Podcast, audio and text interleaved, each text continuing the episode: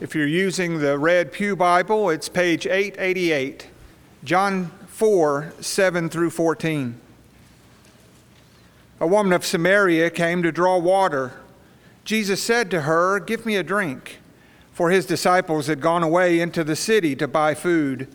Then the woman of Samaria said to him, How is it that you, being a Jew, ask a drink from me, a Samaritan woman? For Jews have no dealings with Samaritans. Jesus answered and said to her, If you knew the gift of God, and who it is who says to you, Give me a drink, you would have asked him, and he would have given you living water. The woman said to him, Sir, you have nothing to draw with, and the well is deep. Where then do you get that living water? Are you greater than our father Jacob, who gave us the well and drank from it himself, as well as his sons and his livestock? Jesus answered and said to her, Whoever drinks of this water will thirst again, but whoever drinks of the water that I shall give him will never thirst. But the water that I shall give him will become in him a fountain of water, springing up into everlasting life.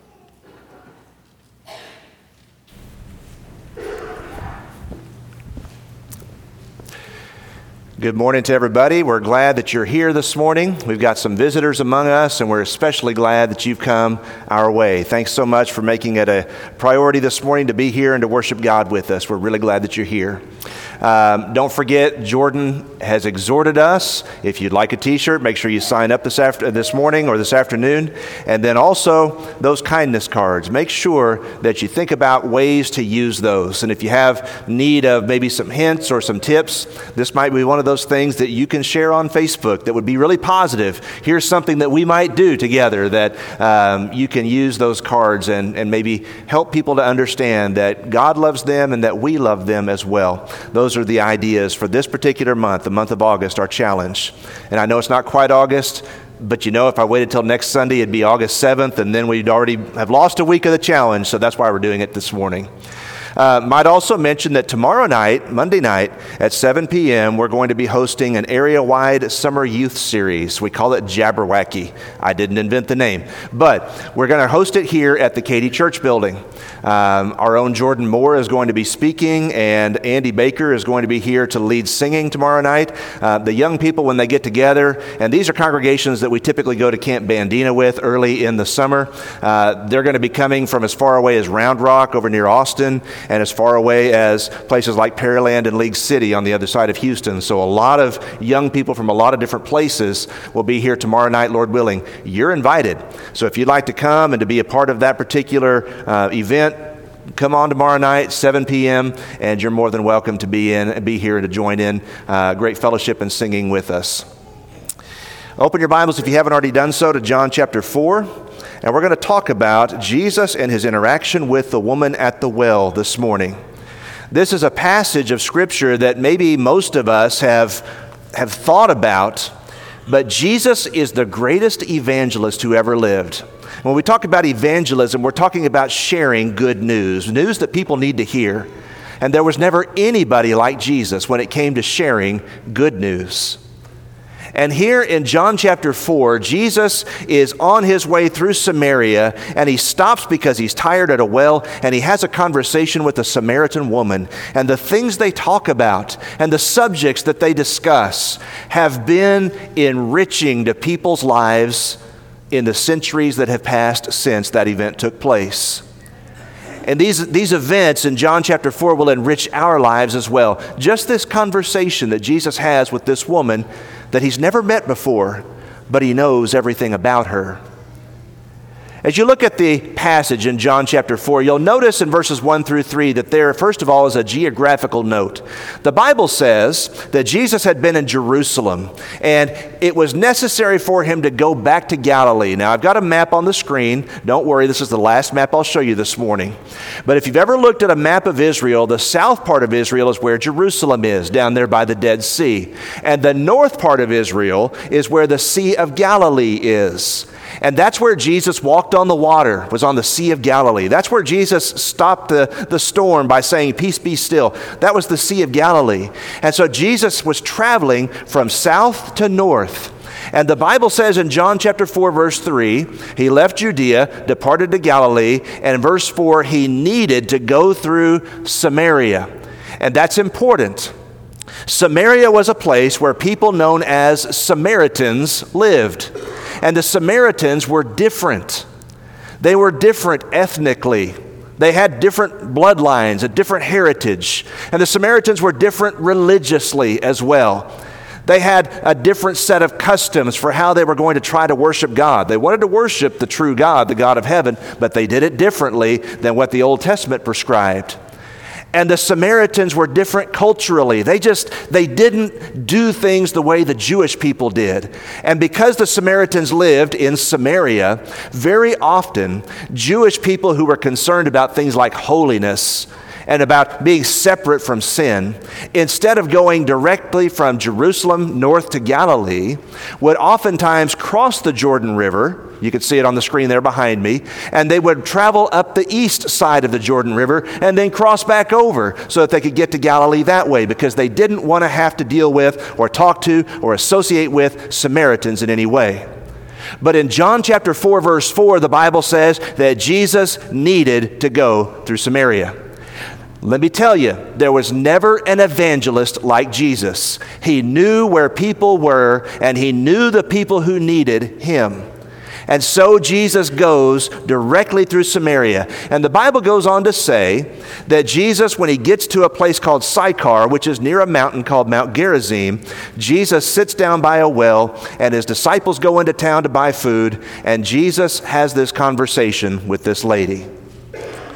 I'd like for us to notice three observations about this particular text this morning as we look at John chapter 4. Notice, first of all, that our Savior, Jesus Christ, has a passion for souls. Brothers and sisters, I want you to listen to what I'm about to say. Jesus has a passion for souls.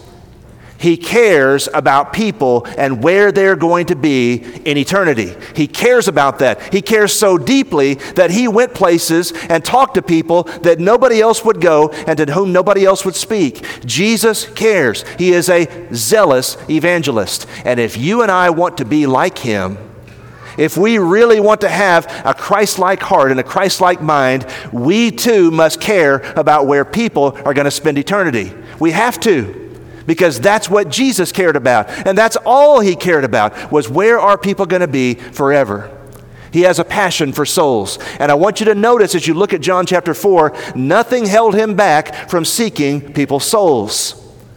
What in John chapter 4 might have held him back? In the first place, his past successes.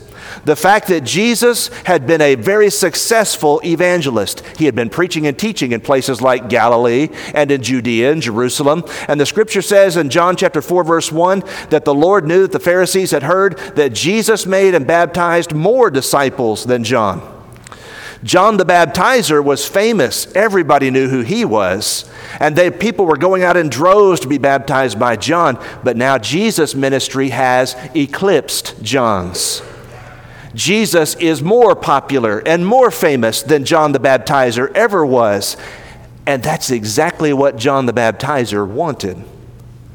He said, He must increase and I must decrease. John chapter 3, verse 30.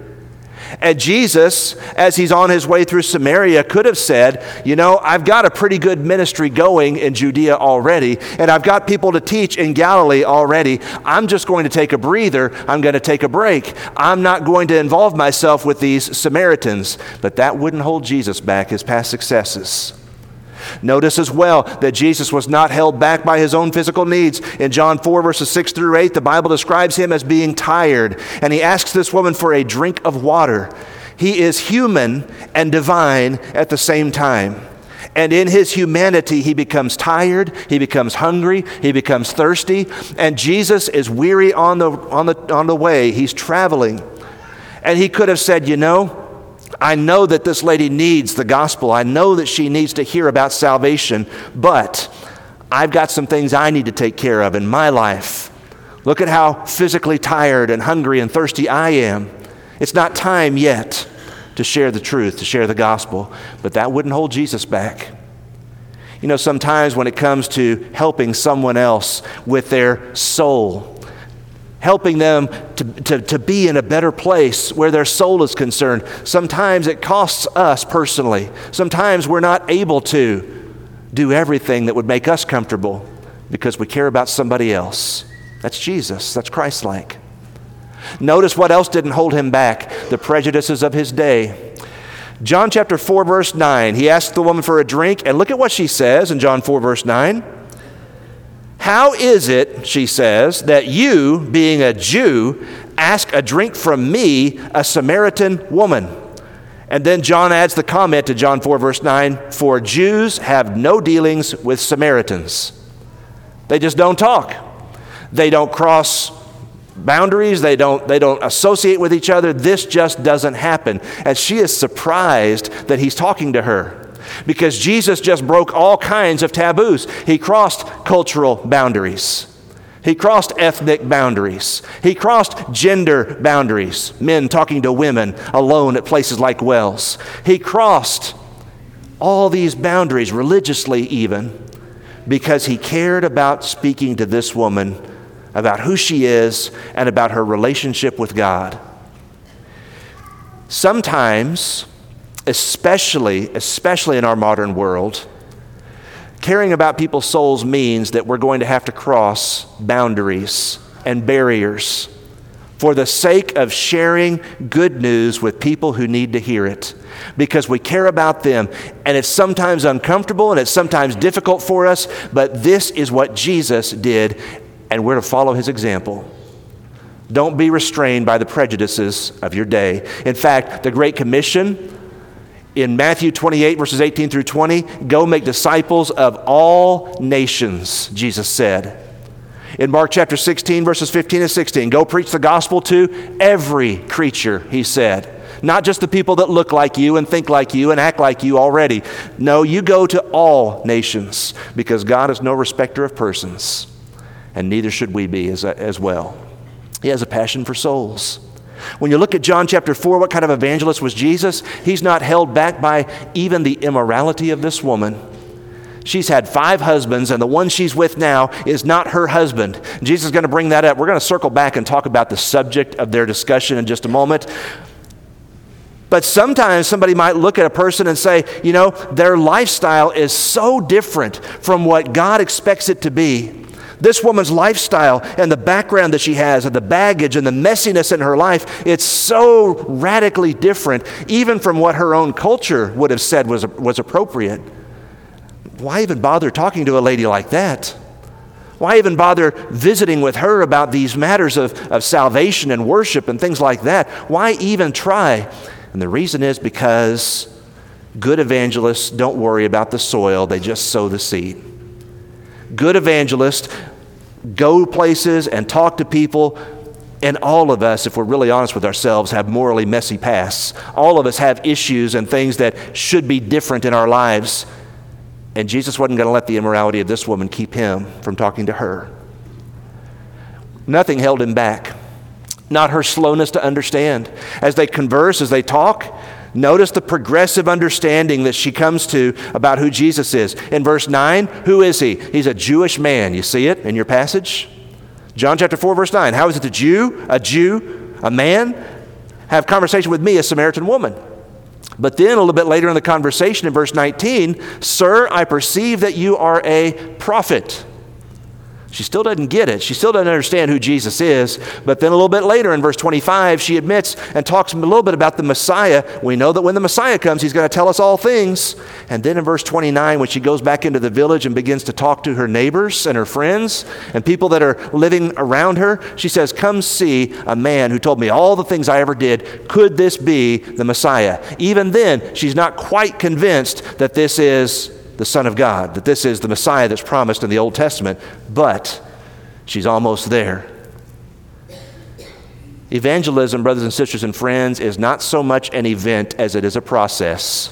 And if you're taking notes, you write that down. It's not so much an event as it is a process. There is something to be said for pressing people to make a decision. There is something to be said for teaching people appropriately and then asking them the question, What will you do with Jesus? But evangelism most often is a process, and it takes people time to come to conclusions in their lives about what's important and about who Jesus is and about what they're going to do with him. And let's not, as evangelists, let people's slowness to understand impede or hinder our efforts to share the gospel. Sometimes people take a while to come around. Some of us, if we're really honest with ourselves, we've taken a while to come around. Isn't that true? Don't let the slowness of people to understand be a hindrance in sharing the good news. Verse 27 Not even the smallness of the opportunity kept Jesus from teaching this woman. She's just one woman. Samaritan woman, got a messy past, got a, got a difficult background, a challenging situation she's living in. And she's just one woman. I mean, Jesus has been talking to the crowds. Everywhere he goes, people just flock to him. He goes into a house and people crowd in so much that people have to let down their friends through the hole in the roof so that he can teach them and he can heal them. That's the way Jesus is used to speaking to people. But here comes one lonely woman to draw water from a well and Jesus sees value even in that because Jesus knows that a soul is the most precious thing in this world. What shall it profit, he said, if a man gains the whole world and loses his soul? Your soul, because you are made in the image of God, is more precious and more valuable than the entire world and all of its contents. What would a man give in exchange for his soul? Mark 8, 36 and 37. He asks those kinds of questions because he knows that people matter to God. And they ought to matter to us as well. Jesus has a passion for souls. Secondly, as you look at this particular passage, Jesus knows exactly what we need. Jesus is having a conversation with the woman at the well, and we're going to circle back now and talk about their conversation. What did they discuss? Because there he is sitting by a well in Samaria. This woman comes to draw water. He says, Give me a drink. And there are three broad topics of discussion. Actually, their conversation kind of winds all over the place. It's like a lot of our conversations. But there are three big themes that you can see being identified in this particular passage as Jesus has this exchange with the woman at the well. Three topics of discussion. First topic of discussion is living water. It is a broad promise. It's the passage that was read just a moment ago by Brother Cody, verses 7 through 15 of John chapter 4. He says, Give me a drink. She says, How, Why are you asking me for a drink? And then he says, If you'd known who it was that asked you for a drink, you would have asked of me, and I would have given you living water, verse 10. And then she says in verse 11, Sir, you have nothing to draw with, and the well is deep. Where are you going to get this living water? And are you greater than our father Jacob? Who gave us this well and drank, it, drank from it himself as well as his sons and his livestock. And then watch the promise in verse 13. Jesus says, Whoever drinks of this water will thirst again. He's talking about the well. They're both by a well. If you drink of this water, you're going to get thirsty again. You can put that on your refrigerator, you know, where you go to get water. You can put that over your faucet at home. If you drink of this water, you're going to get thirsty again. But, he says, whoever drinks of the water that I shall give him will never thirst. But the water that I shall give him will become in him a fountain of water springing up into everlasting life. Do you realize that between verse 7 and verse 15 of John chapter 4, the words water, thirst, and drink happen about 19 times in those verses? What are they talking about? They're talking about water. They're talking about being thirsty. They're talking about wanting a drink. This is the conversation. And it's amazing the flexibility that Jesus demonstrates as an evangelist. It's amazing the way that he talked to people because they just happen to be by a well. So the conversation is about living water. With Nicodemus in John chapter 3, Nicodemus comes and asks, Teacher, what, what must we do to enter the kingdom? And Jesus talks to him about things like Moses lifting up the servant in the wilderness. Jesus could be versatile in his conversations because he dealt with people where they are. And so he offers to this woman a drink that will become in her the kind of drink that you never get thirsty again. What's the promise? What's Jesus saying? He's saying, I have something to give you, and if you will come and receive from me, the living water, you'll never grow thirsty again. He's not talking literally about drinking literal water. He's talking spiritually about the fact that the things that we really need in our lives, the things that we really deep down inside crave, those things are provided by Jesus and only by Jesus. People want to be loved unconditionally. We want to be loved. People want to be blessed. We want to be included. We want those things. We want to be, we want to be listened to, and we want to be heard. And all those things are found in Jesus. All those cravings of our heart, desires of our heart. We want to be forgiven for the things that we have done that we know deep down inside are evil and wrong and despicable, and we're ashamed of those things. We don't even tell our closest friends about those things. We want to be forgiven of those things, and Jesus provides living water, is what he's saying to this lady. I've got something, and you'll never grow thirsty again. You're never going to look anywhere else for satisfaction of those kinds of needs if you'll just come to me because I can provide something that nobody else can. It is a broad promise, and she doesn't get it. I mean, you can't really blame her. She wasn't expecting to have a theological conversation when she went out to the well to draw water. You know, some people thought, think that this lady came by herself to the well because she knew this was the time of day when nobody else was going to be out there. You know, she was ashamed of her life and the way she'd been living, and maybe she was ostracized even by the people in her community. And so she went out there just by herself, and there's Jesus. But she's having this conversation with him now about living water. And after he makes this promise, the second topic of their conversation is her husbands. And the word husband comes up at least five times in verses 16 through 19. Jesus says to her, Go call your husband and tell him to come here. And she says, I have no husband. And then Jesus says in verse, uh, excuse me, in verse 18, uh, verse 17, You have well said, I have no husband. For you have had five husbands, he says, and the one whom you now have is not your husband. In that you spoke truly. Jesus is talking to her now about something that is so sensitive that she just, I mean, you've got to really know this lady well, or you've got to know somebody who wants to tell her story around town because you're not going to find this out just in a casual conversation, but Jesus already knows. He sees everything. In fact, in John chapter 2, verses 24 and 25, the Bible tells us that Jesus didn't need people to tell him what they were thinking because he already knew. He knows what you're thinking, he knows what your past contains. He knows what you've done and how you've lived and the decisions you've made. He knows those things. You don't have to tell God what you've done because He already knows. And that's what's amazing to the lady is that He knows what's going on in her life. You've had five husbands, and the one you're now with is not your husband. That's also something that's very, very sensitive, isn't it? This lady's been married five times. I've known some people in my life that have been married multiple times. I don't think I've ever known anybody, at least not personally, that was married five times. Have you? And when somebody gets married over and over and over and over again, they're looking for something, aren't they? What's this lady looking for?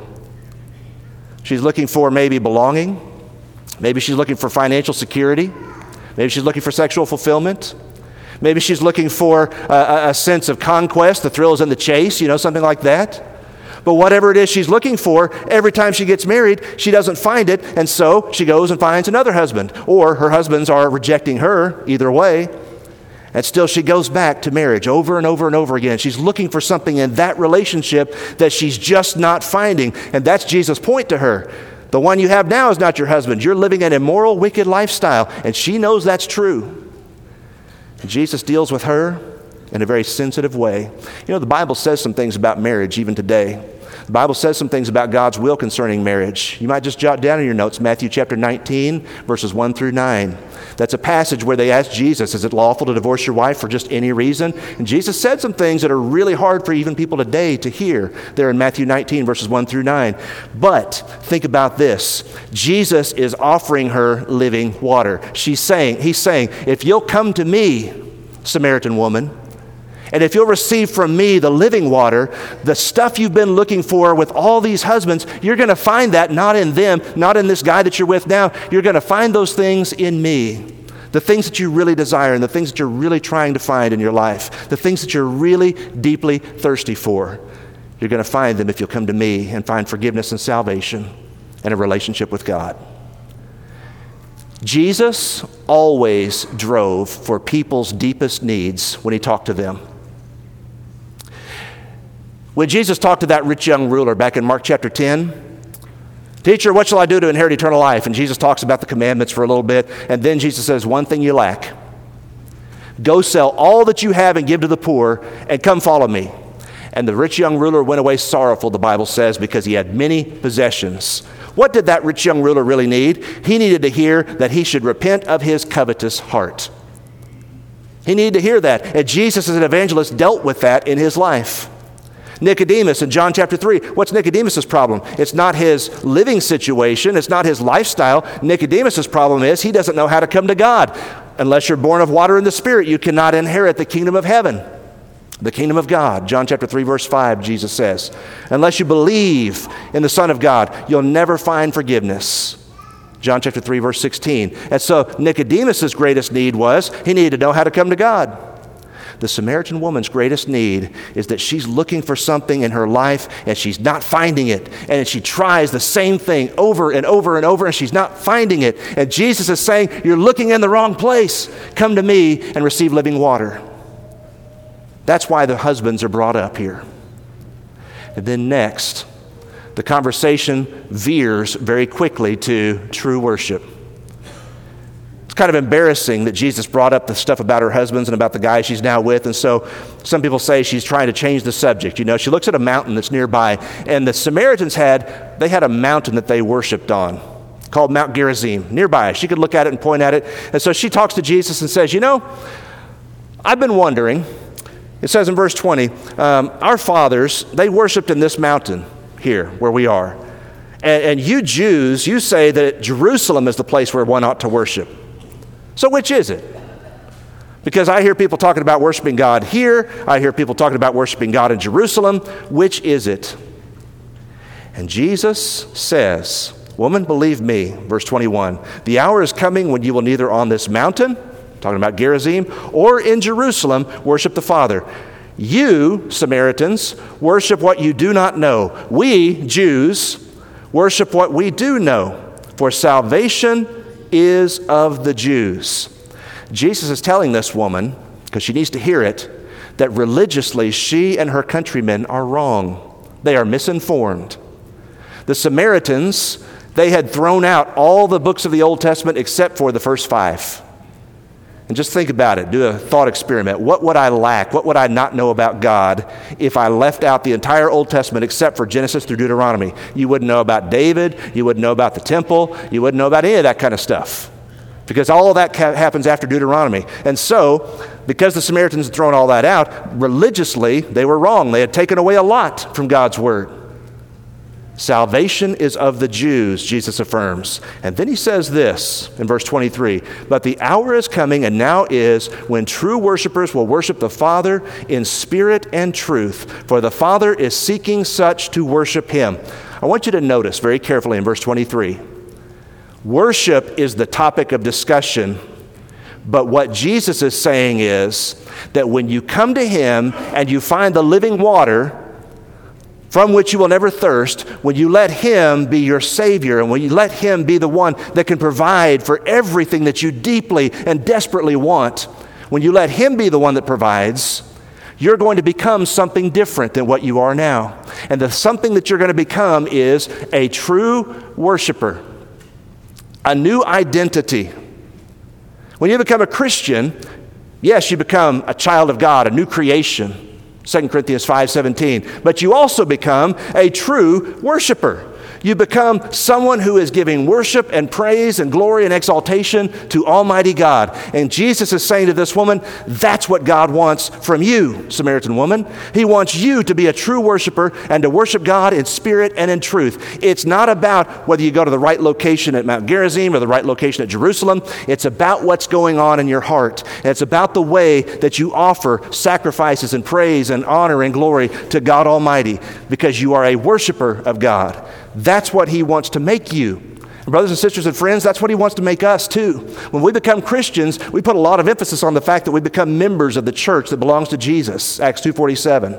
Or we put a lot of emphasis on the fact that we're now saints, sanctified by God. And that's found in 1 Corinthians chapter 1 verses 2 and 3 among other places. But God says, "I also am making you into a true worshiper." Because what else should be our response? When God saves us from our sin, we become a worshiper of God, someone who gives him glory and praise. And God is spirit, and those who worship him must worship in spirit and in truth. All three of those topics are connected. Can you see it? I'm going to give you true living water. The stuff you're looking for in your husbands, you're not going to find there. You're going to find it in coming to me and getting living water, and I'm going to make you a true worshiper. That's what the conversation's all about. Jesus is dealing with this woman's deepest need, and he'll deal with your deepest needs as well. Third, Jesus sees soul winning as a partnership. When you look at Jesus and the Samaritan woman at the well, I want you to notice that Jesus did not do everything. When it comes to sharing the good news, I mean, He's the Son of God, He's the Savior, He's Almighty, and yet Jesus let others be involved in this process. So the woman who's excited about what she's learned and what she's heard, she goes into the village nearby leaves her water jug. That's kind of a fascinating tidbit, by the way. So she, she went out to draw water, and instead of taking water back with her, I mean, she's going to have to make another trip, she just leaves her water jug there, goes back, and she says, Come and see a man who told me all the things that I ever did. He's amazing. He'll tell you all the things you ever did as well. Could this be the Messiah? She becomes an evangelist. I like the expression evangelism is not complete until the evangelized become evangelists. God wants you to be a fisher of men. He wants me to be a fisher of men. And our goal and our desire is to serve Him and to please Him and to say to others, Come and see the one who told us all the things we ever did. But notice, not only the woman is involved, but the disciples. You know, after the fact, the disciples show up and they've been in town buying food, and they're not really sure why Jesus is talking to this lady. And so they, they start to kind of ask him, you know, what, what are you doing with her? Why, why is she going into the village and we're waiting here? And Jesus says, look at verse 35. Do you not say, John 4 35, there are still four months and then comes the harvest? Behold, I say to you, disciples, Lift up your own eyes and look at the fields. They are already white unto harvest. In other words, disciples, open your eyes because there are opportunities right here in Samaria. You didn't think there'd be any work to be done here. You just went to buy food, but I have food to eat of which you do not know. Verse 34 Lift up your eyes. There are opportunities everywhere. I think there are some connections that we ought to make in our minds, at least just from this passage, and maybe in your notes in your Bible. Acts chapter 1, verse 8, when Jesus gives a commission to his apostles, he says in Acts 1, verse 8, You shall be my witnesses in Jerusalem and in Judea and in Samaria and to the uttermost parts of the earth. And in Acts chapter 8, when the church was scattered, Philip the evangelist went into Samaria. And this was years, years after Jesus had been here in John chapter 4. But Philip the evangelist, early Christian, thought it was a good thing to do to go into Samaria and to preach the gospel. And you know what? People were converted. There's a process that goes on. Jesus plants the seed in John chapter 4. He tells the apostles, This is where I want you to preach in Acts chapter 1, verse 8. And then in Acts chapter 8, there's Philip the evangelist going into Samaria, and people are being converted in droves. Jesus sees soul winning as a partnership. And sometimes, brethren, the kindness card that you sow in the next month or two may well yield fruit years down the road if the Lord wills. That's the way the Lord looks at evangelism. Notice this third the Samaritans themselves become evangelists the city comes out to listen to Jesus and they hear him teach and they say, Please stay with us. And so Jesus relents and says he'll stay with them for two days. And he teaches them and presumably he heals and he, he works among them. And there's just amazing things that happen. The Messiah of Israel has come and he even came to our house, he even came to our village. there was never an evangelist quite like Jesus. He sees opportunities to work with others. At the end of this chapter, in chapter 4, verse 41, at the end of this section, the people of the town say this It's no longer because of what you said, lady, that we believe. I mean, we, did, we, we came out, but it's not just because of what you said, but we've heard for ourselves. And we know indeed that this is the Savior of the world. This Jesus that we've been talking to and watching and listening to, this is the one that God has sent to save us. They believed because they saw and heard with their own eyes and their own ears. When we think, brothers and sisters and friends, about reaching out to our neighbors, it matters. It matters that people are going to spend eternity somewhere. And the Savior that we follow has a passion for souls and knows exactly what people need. And you don't have to psychoanalyze anybody. You can know exactly what people need because you just have to preach the gospel. The gospel is the answer to the fundamental and deepest needs that people have in their hearts and lives. Jesus knows, and He provides living water, and He wants to use you, and He wants to use me in reaching the lost. Will you work with Him?